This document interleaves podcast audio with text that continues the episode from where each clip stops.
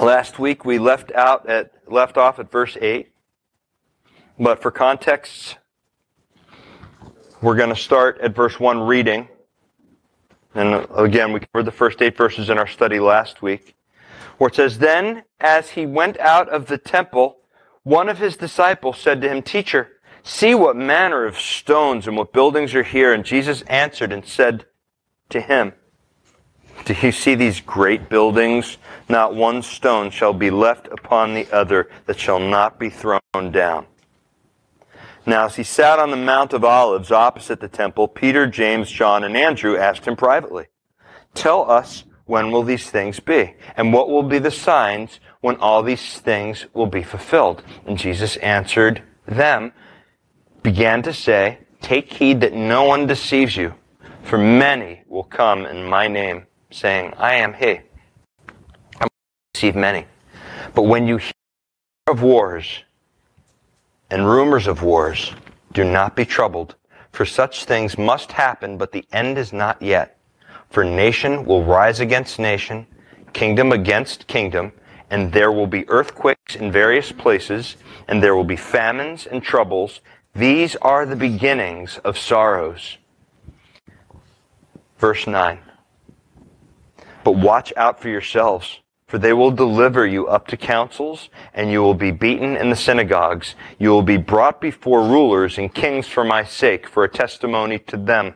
And the gospel must first be preached to all the nations. But when they arrest you and deliver you up, do not worry beforehand or premeditate.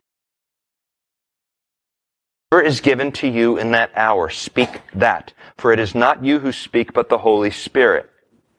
Now brother will betray brother to death, and father his child, and children will rise up against parents and cause them to be put to death, and you will be hated by all for my name's sake. But he who endures to the end shall be saved.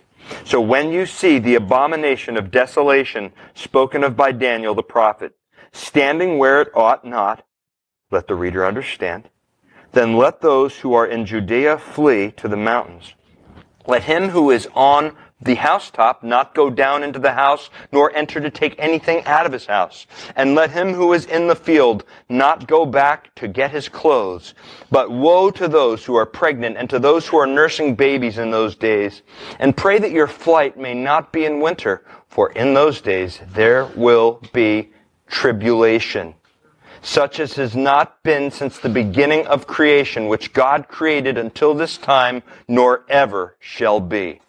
And unless the Lord had short, no flesh would be saved. But for the elect's sake whom he chose, he shortened the days. Then if anyone says to you, look, here is the Christ, or look, he is there, do not believe it. For false Christs and false prophets will rise and show signs and wonders to deceive, if possible, even the elect. But take heed. See, I have told you all things beforehand. Let's pray.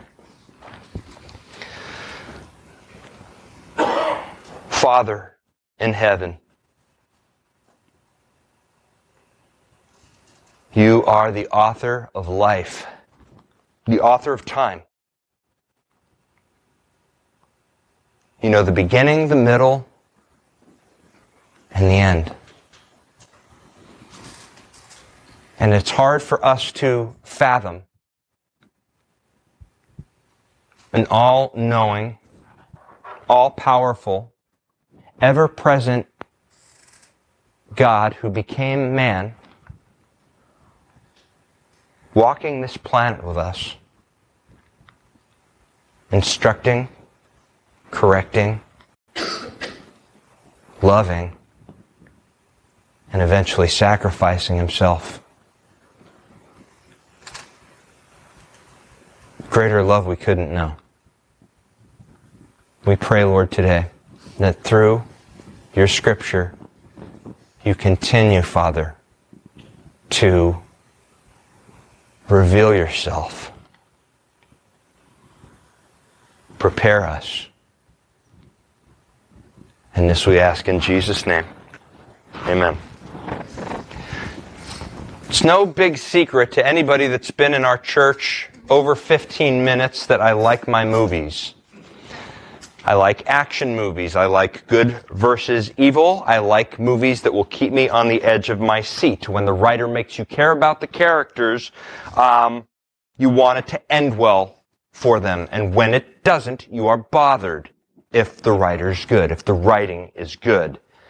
And so when it doesn't end well for your favorite characters, I want a sequel. I want another movie. When Rocky loses at the end of the first movie, I want a Rocky too. When all seems lost at the end of The Empire Strikes Back, I want a Return of the Jedi. And when everybody disappears, sorry, spoiler alert, in Infinity Wars, I want an end. Why? There's something in my heart that longs for new life. There's something that longs for resurrection. There's something that longs for victory. Now, here's the thing about me and movies. Uh, I probably watch too many of them because these movies I watch more than once. I never pay for them more than once. All right, but I watch them more than once. Now, here's the thing. Even when I know the ending, some of these movies still keep me on the edge of my seat. But it's different watching them the first time than watching them the second time because I know how the story ends. All right? And so when I'm watching it the first time, I'm like, are they going to live? Are they going to die? And I'm sort of excited. I'm kind of anxious. And, uh, and I'm, and I'm really just sitting there and I'm, and, and I'm kind of nervous even for them sometimes. After I've seen it the first time and now I'm watching it the second time, there's still that excitement. But now I have confidence because I know the ending. And so I watch it confidently. Now, in the same way, God's Word gives us many stories that we can relate to. Slices of life, if you will. Men and women who, just like you and I, do not know the next chapter of their story, but we see so many of them living with faith because they have confidence in the author, because they know the ending of the story. You see, we honestly don't know what tomorrow brings. We don't know what the next five minutes brings. But we are part of a story. And if you've peeked to the end, and by the way, you have permission to do so, you see that Jesus wins. And because he wins, you win. All right? But Jesus wins. And so there's one thing about the story that we all are in agreement with, and that is that Jesus is coming back. Amen? All right, so Jesus is coming back. That's the thing that the entire church, they're in agreement with this. The Orthodox Church of Jesus Christ, we believe that Jesus is coming back. There's no doubt as to this. The questions come up when we look at the when and the where and the how. And people will look at even the same scriptures that we're looking at today and they may land in different areas and that's okay. It's okay. You have to know, you have to know why you believe what you believe. I know why I believe what I believe and that's what we're going to be presenting today. But here's the thing. In areas in the church that have been under debate for a thousand years or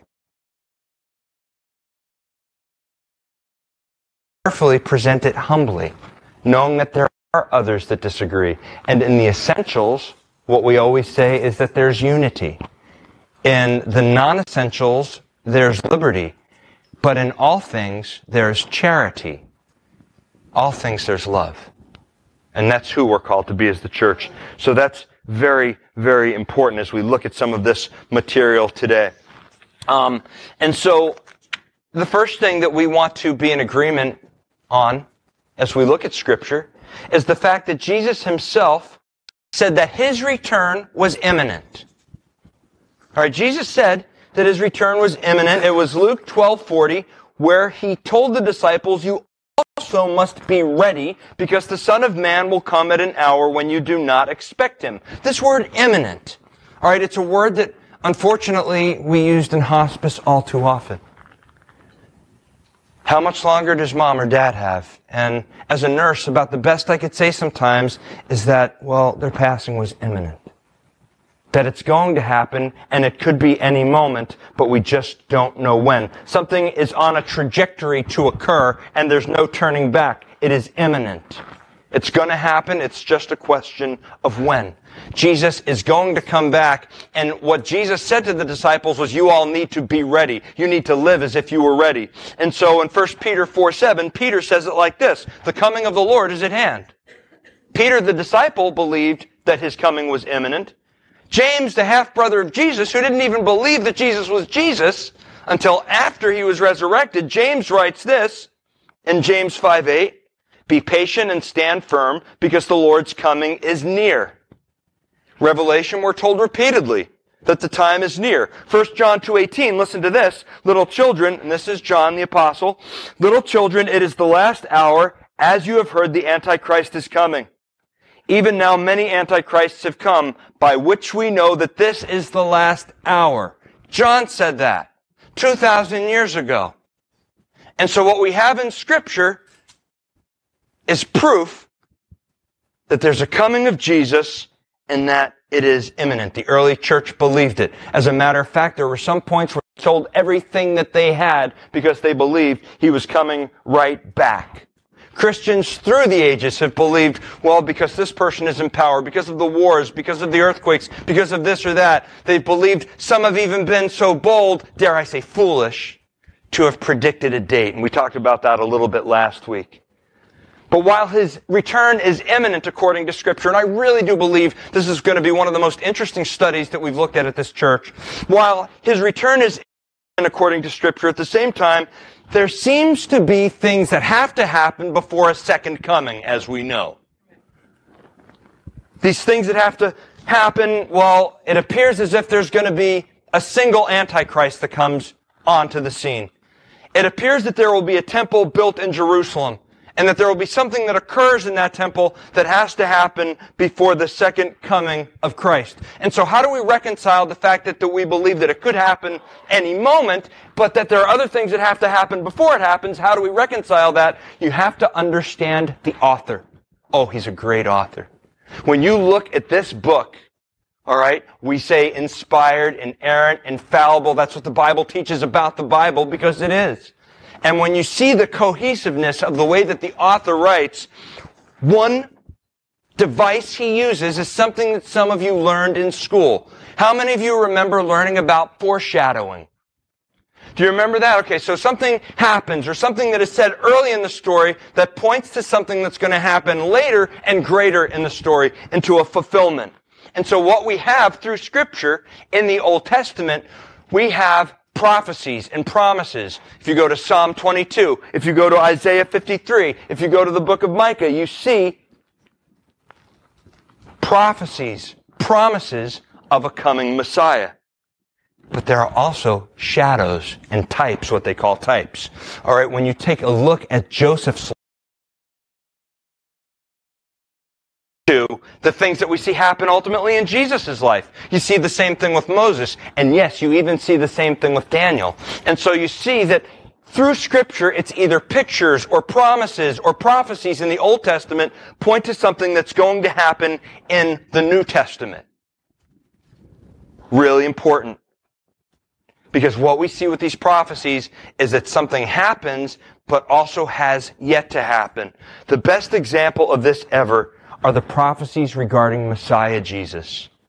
All right, listen to these prophecies in the Old Testament. Ezekiel 11:18, all right, because these prophecies point towards a Messiah that's going to reign and have victory.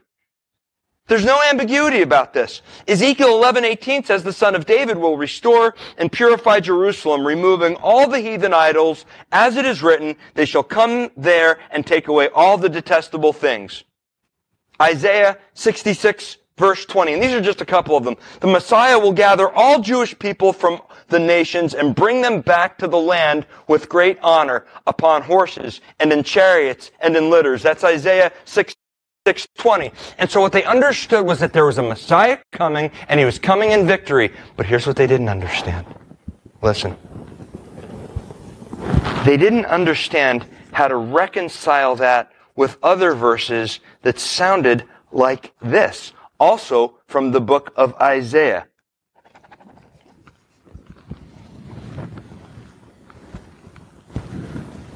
Isaiah 53, who has believed our report. I'm not going to ask you to turn there. And to whom the Lord been revealed. God bless. For he shall grow up before him as a tender plant and as a root out of dry ground. He has no form or comeliness. And when we see him, there is no beauty that we should desire him. He is despised and rejected by men, a man of sorrows and acquainted with grief. And we hid, as it were, our faces from him. He was despised and we did not esteem him. Surely he has borne our griefs and carried our sorrows, yet we esteemed him stricken, smitten by God, and afflicted. Stop right there. You could see there and say, well, listen, there are these prophecies in Isaiah that say that Messiah is coming, he's coming in total victory, but here he says he's going to be despised and rejected by men. And now we understand that how? Well, we understand that the first coming of Messiah Jesus was as a baby in a manger. He came as a man. He lived for us, but then he died for us and he was resurrected.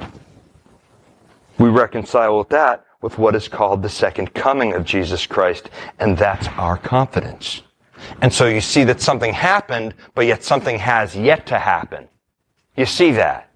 And we see that even in the ministry and the life of Jesus, where he tells the Pharisees in Luke 17, listen, the kingdom of God is in your midst. The kingdom of God is right here. But you also understand this is the church that the kingdom of God hasn't fully come to this earth yet.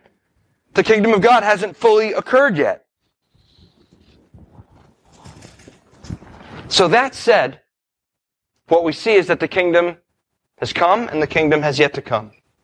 And if we understand that the author gives shadows and pictures and tastes and then an ultimate fulfillment, that's going to help us as we dig into scripture today to understand how these events unfold. Now, if you remember again last week in Mark 13, it said that there would be wars, rumors of wars, famine, word, famine, pestilence, all right, and that these things would increase in frequency, intensity, and duration because they were likened to birth pangs. Now, how many of you here have experienced birth pangs? No man in here better raise your hand. All right. How many of you here have experienced them? How many of you that have not experienced them and now men can raise your hands?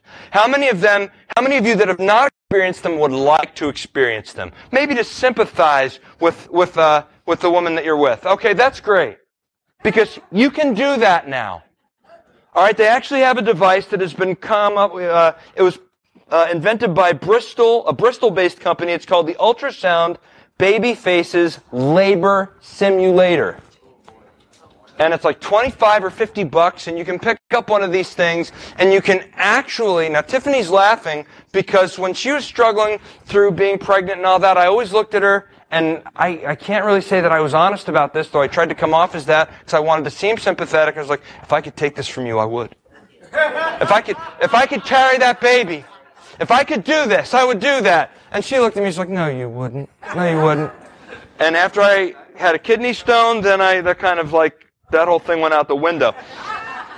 Frequency, intensity, and duration, like birth pangs, wars, rumors of wars, all of these things are going to be happening. We're experiencing them in the world today. Jesus promised us nothing less than this. In John 16, 33, he said, In this world you will have much tribulation. Because we're in a fallen world. But understand this, is that the tribulation that we are enduring because we're in a fallen world is nothing compared to the tribulation that's coming when it's God's judgment as the tribulation. That's a different thing entirely. A fallen world, yes, there are trials, tribulations. Some of you are going through them right now. But there's a time coming that you don't want to be here for. It's going to be hell on earth. Now, it's been well said, and we'll be reminded of this through our end time studies, that for the believer, it's been well said that this is the only hell you'll ever experience. But for the non Christian, this will be the only heaven they ever know. So as you think about this, the world that we're living in, this week alone in the headlines, the body of a three-year-old and a five-year-old, one found in a garbage dump, the other found in a landfill. We're looking at this world and we're saying something is wrong. Something is wrong. There's a real evil in this world. And yes, there's tribulation and there are terrible things that make us look for a savior. We're looking and we're longing. And so, like they say in Revelations, come Lord Jesus, come quickly. We should be saying that, but as we're saying that, we should also be out there telling people about Him. And so now let's look at Mark 13 verse 9. Because Jesus further instructs the disciples after saying that these are the beginnings of sorrows. He says in verses 9 through 13, But watch out for yourselves, for they will deliver you up to councils, and you will be beaten in the synagogues. You will be brought before rulers and kings for my sake, for a testimony to them. And the gospel must first be preached to all nations, but when they arrest you and deliver you up, do not worry beforehand or premeditate what you will speak but whatever is given you in that hour, speak that. For it is not you who speak, but the Holy Spirit. Now brother will betray brother to death and father his child, and children will rise up against parents and cause them to be put to death, and you will be hated for, by all for my name's sake, but he who endures to the end shall be saved. Stop right there. If you look at the book of Acts, they were brought before councils, they were brought into the synagogues, they were beaten, they were brought before rulers. So we see some of this stuff having played out, but I pose to you this, that this stuff is still playing out. But you're like, I don't see that a whole lot. No. Gang, you live in the United States of America. Sometimes our idea of persecution is, hey, when they have a bring your Bible to school day, well, you know, the kid got made fun of for bringing their Bible to school. Or I remember when we were meeting at the other school, we had a big sign on the school fence. And uh, the Freedom from Religion Foundation, because of Calvary Chapel, Delray Beach, uh, what they did was they came by, they cut the sign down, they wrote a letter to the school while able to have signs up at the schools. And we say, oh, that's persecution. No. No. There are some countries where if you carry this book, you will be executed and on the spot. And so there are these persecutions. We just so happen to be living in a country where we can spread the gospel freely. You can get on Facebook. You can go out into the street. You can go into Walmart. You can with a message that has the potential to save souls. You can. The question is, why aren't we? Why aren't we? When was the last time we told someone? Because this is what we're called to do. Okay, yes, we believe that we're living in these same times that were just described. Um, where father will turn against child, child will turn against father. In that hour, you won't know what to say, but the Holy Spirit will speak through you.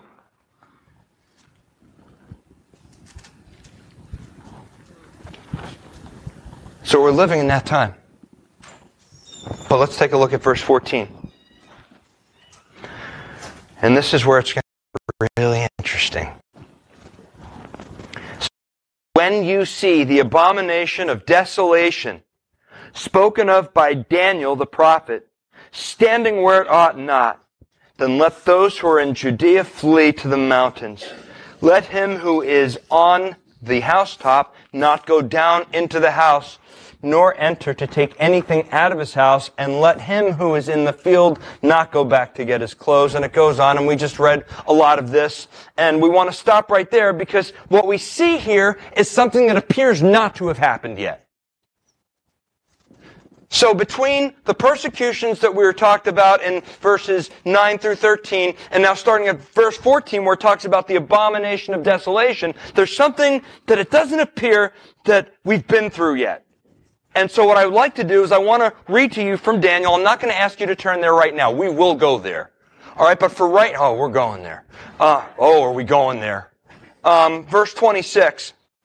It says this, after the 62 weeks, Messiah shall be cut off, but not for himself, and the people of the prince who is to come shall destroy the city and the sanctuary. The end of it shall be with a flood, until the end of the war desolations are determined. Then he shall confirm a covenant with many for one week.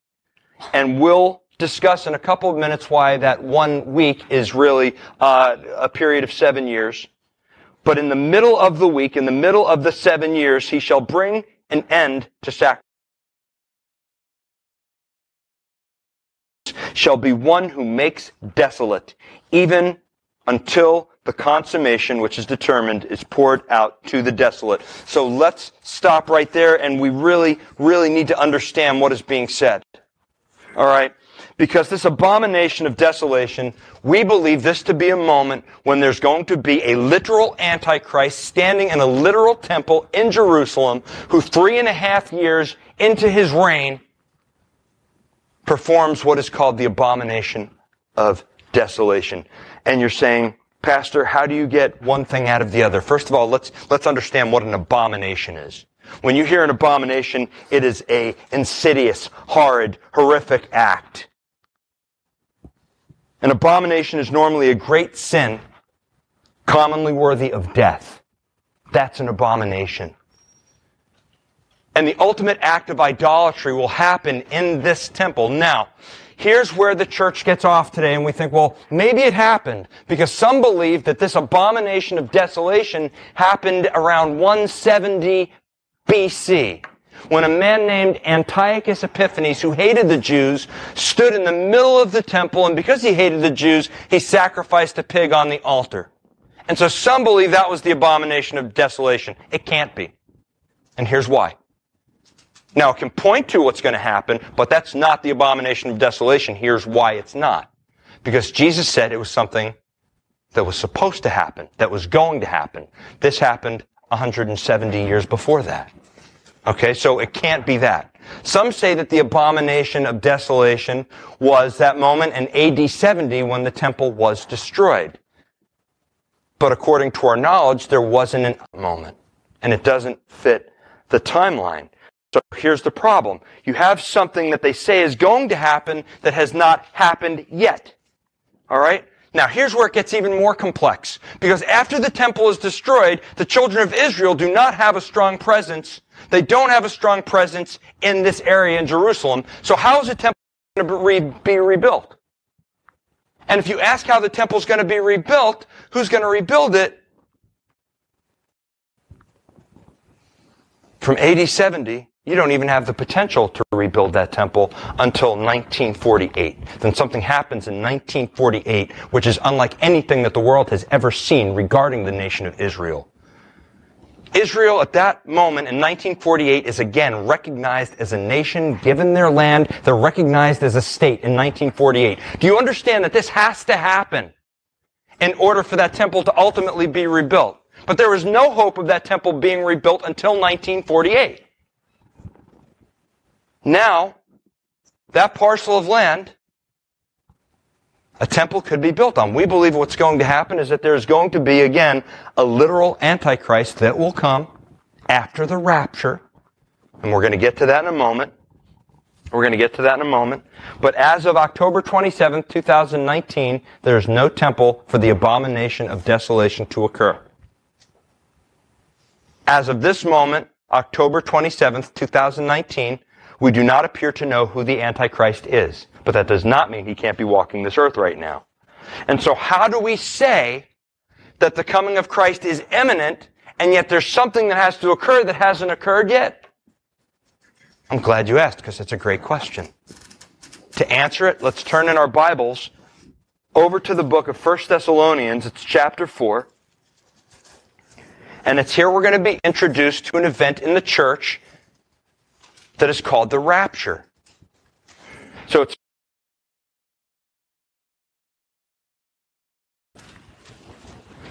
And this is Paul writing to the church in Thessalonica. In verse 13, he says, But I do not want you to be ignorant, brethren, concerning those who have fallen asleep, lest you sorrow as others who have no hope. For if we believe that Jesus died and rose again, even so God will bring with him those who sleep in Jesus. For this we say to you by the word of the Lord, that we who are alive and remain until the coming of the Lord will by no means precede those who are asleep. For the Lord himself will descend, listen, for the Lord himself, verse 16, will descend from heaven with a shout, with the voice of an archangel, and with the trumpet of God. And the dead in Christ will rise first. Then we who are alive and remain shall be caught up together, caught up together with them in the clouds to meet the Lord in the air. And thus we shall always be with the Lord. Therefore comfort one another with these words. Stop right there. Listen. We're undergoing tribulation because we're in a fallen world, but understand this. Why would God keep his children here when he was going to enact judgment on this earth? And so we believe that there's an event where the church is going to be caught up with Christ in the sky. This is called the rapture, and we take a look and we say, I find that so there's nothing figurative about the speech that Paul is writing with. It's literal, a catching up. All right? Now, is the word rapture in Scripture? No. But it says here plainly, that's the Latin, that word, to be caught up in rapture. But I guess it's a better word, rapture, that we use in the church than if they wanted to call it the catch up. You'd say, what are you waiting for in the church? We're waiting for the catch up. No, it doesn't work good. But we're waiting to be caught up, snatched away, delivered from this judgment that's coming. This is called the rapture. Now, with the rapture, you could, I'm sure, say, well, you know what? It's going to usher in chaos. Yes? So, during this event, there's going to be chaos. This chaos is necessary for the world to embrace the one that will come to be known as the Antichrist. Now, think of this for a second. If you were to think of the rapture and that it could happen at any moment, where do you want to be and what are you doing? Yeah. I made a list of some things I don't want to be found doing.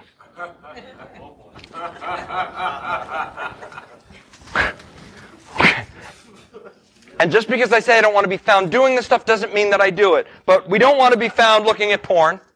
Okay, we don't want to be found doing that. Could you imagine that if you were snatched up and you were standing with Jesus, you're like, hey, good to see you. So glad you're here. I don't want to be cursing out someone on I-95 when I get raptured. I don't want to be checking out a married coworker when I get raptured. Checking out a married coworker.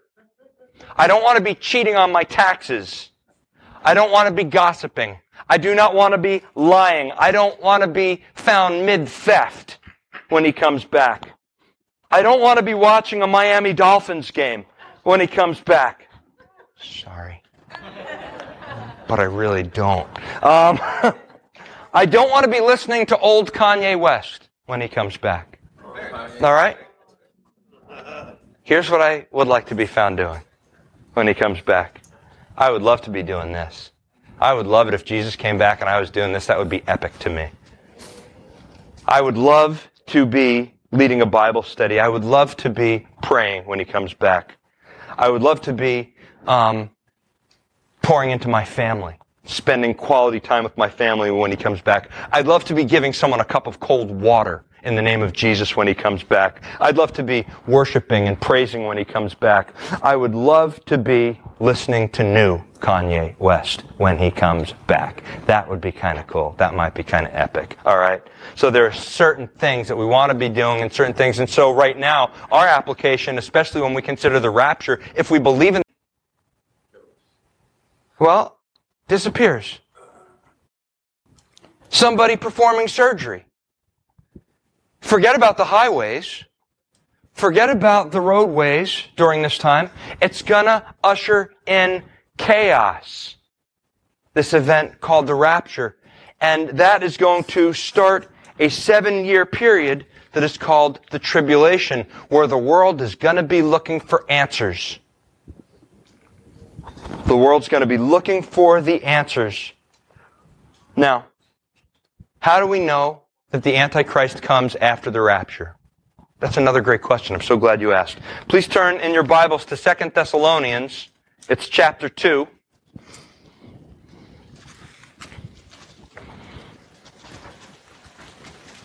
I hope you're at least finding this stuff interesting. Second Thessalonians 2 says this. It says, Now, brethren, concerning the coming of our Lord Jesus Christ and our gathering together to him, we ask you not to be soon shaken in mind or troubled either by spirit or by word or by letter, as if from us as though the day of Christ deceive you by any means, for that day will not come unless the falling away comes first. And the man of sin, the man of sin, the Antichrist is revealed, the son of perdition, who opposes and exalts himself above all that is called God or that is worshipped, so that he sits, listen, as God in the temple of God, showing himself that he is God. Verse 5. Do not remember that when I was still with you, I told you these things, Paul says, and now you know what is restraining. Listen, and now you know what is restraining that he may be revealed in his own time. For the mystery of lawlessness is already at work. Only he who now restrains will do so until he is taken out of the way. Stop right there. Who's doing the restraining of the Antichrist? The Holy Spirit. How's he doing it? Through you! Why isn't the Antichrist rising right now? He can't. You're here. The church is here. When the church is gone, hell breaks loose. Hell breaks loose. Does this make sense? And now we're saying, okay, well, I get this, Pastor. I'm, I'm, I'm, I'm seeing it with my own eyes. I'm looking at, and you know, there's no figurative language here. It all seems to be very literal. But this whole thing with the seven years and the three and a half years, where do you get that? That's a great question. I'm so glad you asked. Would you please now turn with me from Second Thessalonians over to Daniel 9?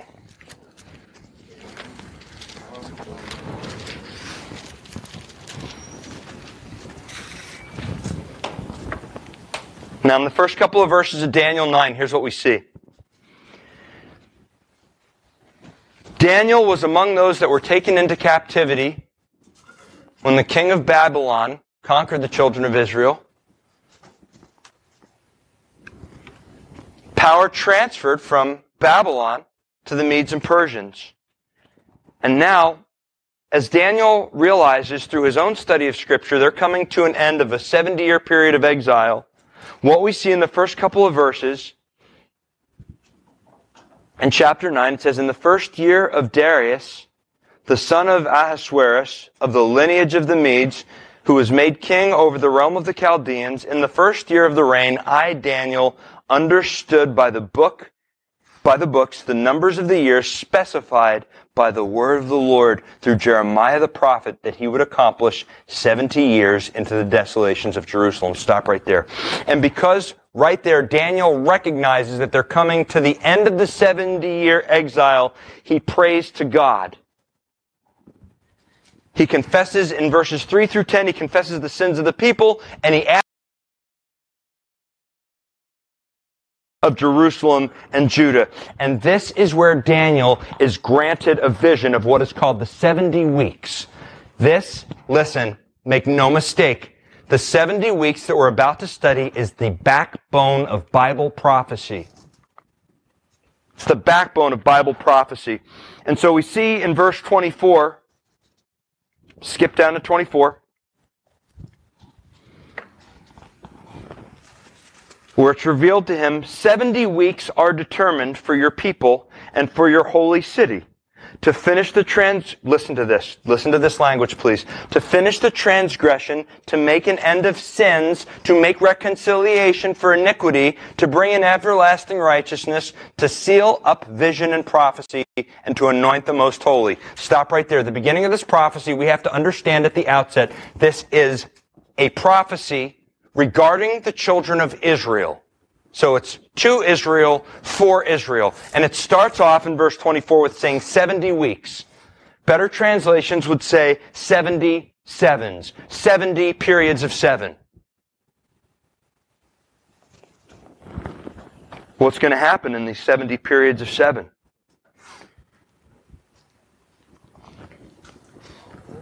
A whole lot is right. 70 periods of seven years, 490 years. Most scholars agree. 490 years are determined for your people to finish the transgression to make an end of sins. Listen to these words. Finish the transgression to make an end of sins, reconciliation for iniquity. Matthew 18. It's Peter having a discussion with Jesus. And Peter says, Regarding forgiveness, Lord, how often shall I forgive my brothers? Seven? Jesus says, uh uh-uh, uh, you are off a little bit. 70 times 7. 70 times 7. What is he talking about? The perfect forgiveness of God. It's not really so much the number that sticks out as it is the uh, 70 times 7. That whole thing, it's going to be perfect forgiveness that happens at the end of this 490 years. All right, and so there's this 70 times 7, there's the 70 weeks that are determined, uh, and it has everything to do when the relationship with Israel will be completely restored. So again, this is to Israel, for Israel, and just stay with me for a second. Alright, so they're determined for the people and for your holy city to finish the transgression, to make an end of sins, to make reconciliation for iniquity, to bring in everlasting righteousness, to seal up vision and prophecy, and to anoint the most holy. Verse 25 says this Know therefore and understand that from the going forth of the command to restore and build Jerusalem until Messiah the Prince, there shall be seven weeks and 62 weeks. Seven weeks and 62 weeks. The street shall be built again and the wall, even in troublesome times, what on earth is he saying there's going to be seven weeks, there's going to be 62 weeks? Well, the seven weeks, the first seven weeks is a period of that the children of Israel were in captivity. So that's the time that they were in captivity. That's the time that they're about to be released from. And that time is believed to have begun, that period of 70 is believed to have begun the moment that Nehemiah was commissioned to build the wall, to rebuild Jerusalem. So that's the first seven weeks. But then there's the other 62 weeks. All right? And when you've got the seven weeks, so that seven weeks is 70 years, and then you have 62 weeks, that's another 434 years. From the time that Jerusalem was rebuilt until what? What significant event happens at that time? Well, at the end of that 62 weeks, that 434 years with the Babylonian calendar, leap years taken into consideration, Sir Robert Anderson, who over a century ago wrote a book called The Coming Prince, brought the date to where the anointed one, Jesus Christ, would be cut off um, as he rode into Jerusalem for Passover. So this time period uh, that is discussed is a time period where the Messiah will come. And so what we have is we have the first the, uh, as he says here, it says there shall be seven weeks and then 62 weeks. So that brings us to 69. And then you would say, well, okay, well, if, if uh, you know, I'm having a little bit of trouble following that, but where's the 70th week? Where's the 70th week? What happens between week 69 and week 70? Where is it? That's what we call the church age. That's the age of the church. It's a time when there was no specific deference given to the children of Israel. This was not about Israel during this time called the church age. But after, after Jesus raptures his church, when Jesus raptures his church, that will start a seven year period where the Jews will again have the opportunity to come to Messiah Jesus, and that will be the last of the seven years. In the middle of that seven years, it's believed in three and a half years through that the Antichrist will sit on the throne in the middle of the temple after proclaiming to bring peace. And we're going to talk a little bit more about that next week, about the Antichrist and all that. But three and a half years into his reign, he will sit in the middle of the temple erect an idol to himself, proclaim to be God, and then that will be the beginning of great tribulation. We see this period referred to in Revelation 11 and Revelation 12, where it talks about 42 months and 1200 and I think either 60 days or 1280 days. I get my math wrong. Um, but that's going to happen because here's what Israel did. All right. When Israel cut off the Messiah, it's kind of like they hit the pause button. And in that pause button, in that paused amount of time, that's the mystery that the New Testament refers to as the church age, where the gospel has been made available to every tribe, every tongue, and every nation. But after Messiah Jesus raptures his church, that's going to be the moment where the children of Israel, there will be a great revival, and there will be a great coming to the Lord at that time. Now, Jesus also kind of infers this, and I'll show you how. If you want to turn, this is going to be the last place that we look at today in your Bibles to Luke chapter 4. It's Luke chapter 4, and this is Jesus' first sermon, it's believed to be.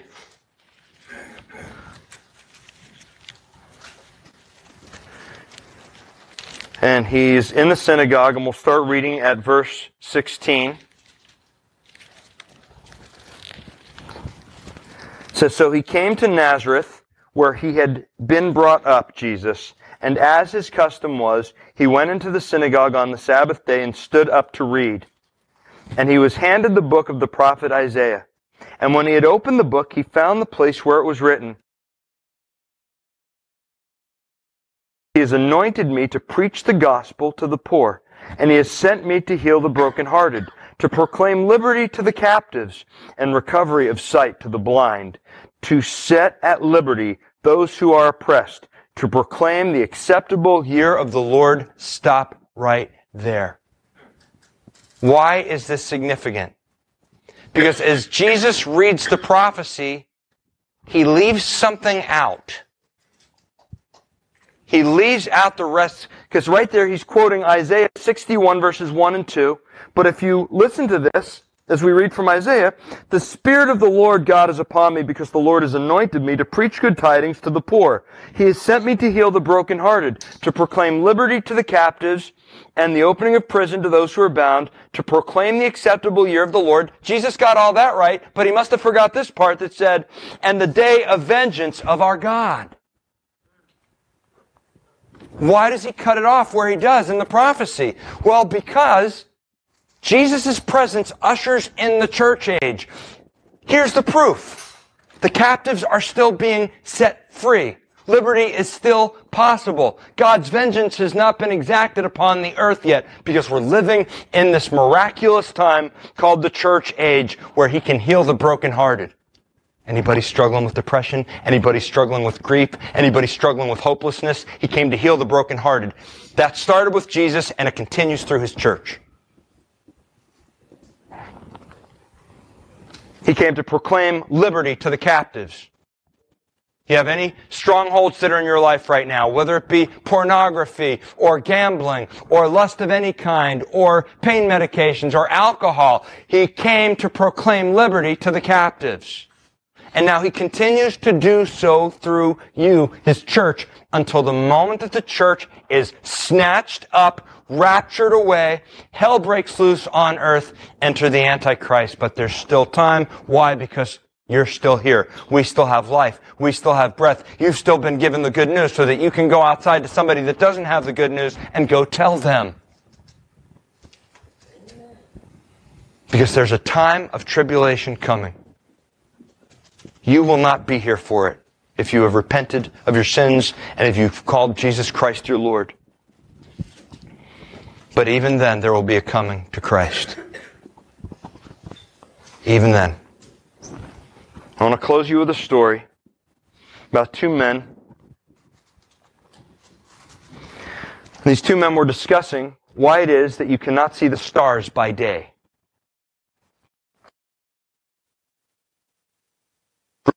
Day than by night. Why then cannot these mighty lamps be seen by day? One man maintained that they could be seen if one went far enough down into a well. The other denied the proposition, but permitted himself to be lowered into the well. After he had been lowered a certain distance, he was asked if he could see the stars, and he said no. Still farther down, the same question was asked with the same answer. But when he had been lowered to a great depth, then looking up toward the heavens, he said he was able to see the stars. Go down deep enough into a well, and you can see the stars by day. Listen, there are some right now that are in a very dark period of their life. And you, as the church, are the light because Jesus said this, so let your light shine before man that they may see your good works. While you're still here, there's still light, no matter how dark what somebody is going through is. We still have responsibility, and I pray to God that there's an urgency. If you have questions about the stuff, I know we got a little bit in depth today, so if there are questions about it, please feel free to text me. We're also going to have a little bit of a Q&A after the session next week. Next week, you're saying, when are we going to get to Revelation and some of that stuff? That will be next week. Let's pray. Father in heaven, thank you again. Thank you, Lord, uh, that we are counted as your children.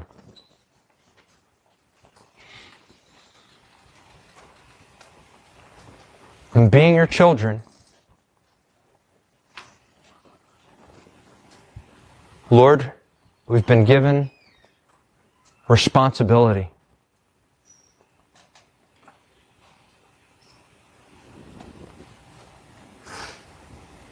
We pray to be increasingly attentive. Your coming is imminent, and so there is urgency. Father, if there are those that are in this room that do not have an urgency to let their loved ones, to let the, a perfect stranger know about who you are, I pray, Father, that you do something. You touch their heart in the way that only you can. Impress upon them that they have been a recipient of the most important message that a human being could know. Please let us be your representatives. Let us be your heralds. And this we ask in Jesus' name. Amen. Amen.